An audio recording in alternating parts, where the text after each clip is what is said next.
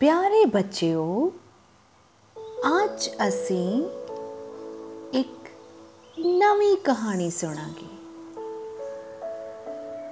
ਇਸ ਕਹਾਣੀ ਦਾ ਨਾਮ ਹੈ ਕੁੱਕੜ ਅਤੇ ਕੁਕੜੀ ਇੱਕ ਕੁੱਕੜ ਅਤੇ ਕੁਕੜੀ ਇਕੱਠੇ ਰਹਿੰਦੇ ਸਨ ਇੱਕ ਦਿਨ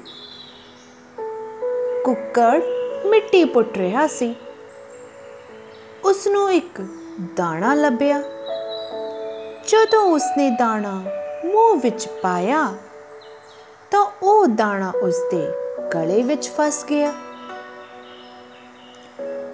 ਉਸਨੇ ਰੌਲਾ ਪਾਇਆ ਅਤੇ ਕੁਕੜੀ ਨੂੰ ਕਹਿਣ ਲੱਗਾ,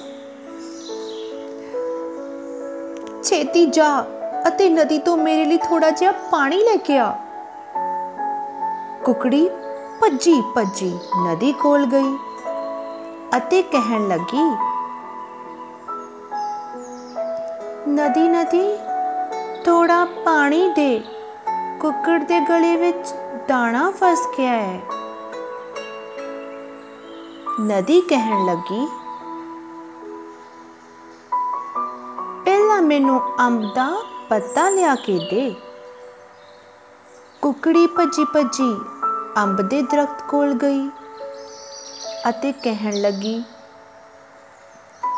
ਅੰਬ ਅੰਬ, ਮੈਨੂੰ ਇੱਕ ਪੱਤਾ ਦੇ ਦੇ। ਮੈਂ ਨਦੀ ਨੂੰ ਪੱਤਾ ਦੇਣਾ ਹੈ। ਨਦੀ ਮੈਨੂੰ ਪਾਣੀ ਦੇਵੇਗੀ ਕਿਉਂਕਿ ਕੁੱਕੜ ਦੇ ਗਲੇ ਵਿੱਚ ਦਾਣਾ ਫਸਿਆ ਹੋਇਆ ਹੈ। ਅੰਬ ਦਾ ਦਰਖਤ ਕਹਿਣ ਲੱਗਾ ਪਹਿਲਾਂ ਮੈਨੂੰ ਕਿਸੇ ਕੁੜੀ ਤੋਂ ਧਾਗਾ ਲਿਆ ਕੇ ਦੇ।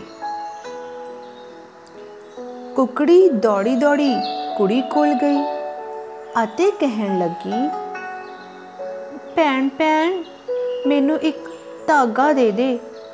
ਮੈਂ ਅੰਬ ਦੇ ਦਰਖਤ ਨੂੰ ਧਾਗਾ ਦੇਵਾਂਗੀ। ਦਰਖਤ ਮੈਨੂੰ ਪੱਤਾ ਦੇਵੇਗਾ। ਪੱਤਾ ਮੈਂ ਨਦੀ ਨੂੰ ਦੇਵਾਂਗੀ। ਨਦੀ ਮੈਨੂੰ ਪਾਣੀ ਦੇਵੇਗੀ ਅਤੇ ਕੁੱਕੜ ਦੇ ਗਲੇ ਵਿੱਚ ਫਸਿਆ ਦਾਣਾ ਨਿਕਲ ਜਾਵੇਗਾ। ਕੁੜੀ ਕਹਿਣ ਲੱਗੀ, ਪਹਿਲਾਂ ਮੈਨੂੰ ਮੋਰ ਦਾ ਖੰਭ ਲਿਆ ਕੇ ਦੇ। ਕੁਕੜੀ ਜਲਦੀ ਜਲਦੀ ਭੱਜੀ ਭੱਜੀ ਮੋਰ ਕੋਲ ਗਈ।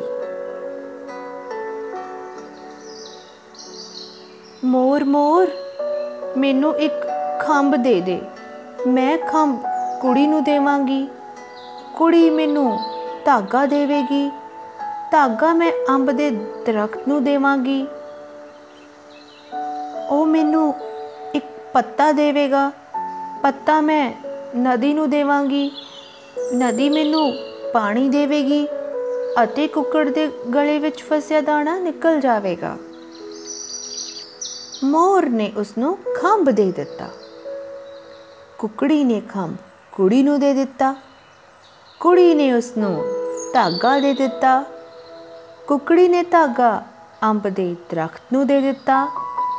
ਦਰਖਤ ਨੇ ਉਸ ਨੂੰ ਪੱਤਾ ਦੇ ਦਿੱਤਾ।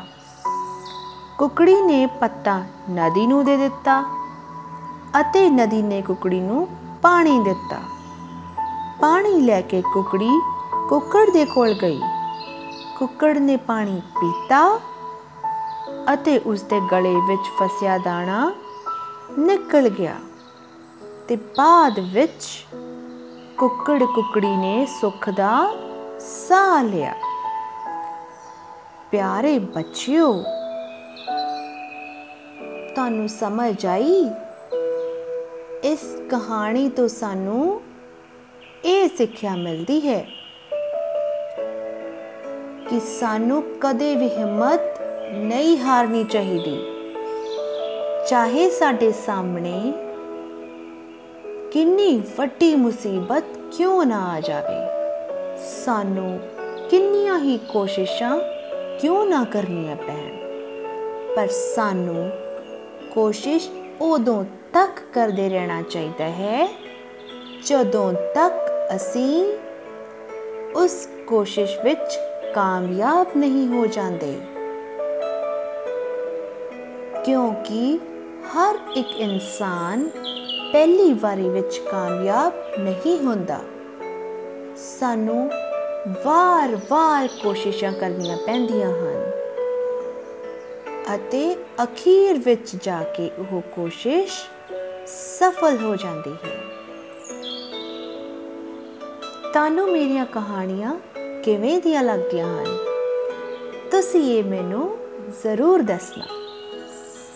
ਆਪਣੀ ਇੱਕ ਨਵੀਂ ਕਹਾਣੀ ਨਾਲ ਫਿਰ ਤੁਹਾਨੂੰ ਮਿਲਾਂਗੇ। ਤਦ ਤੱਕ ਲਈ ਧੰਨਵਾਦ।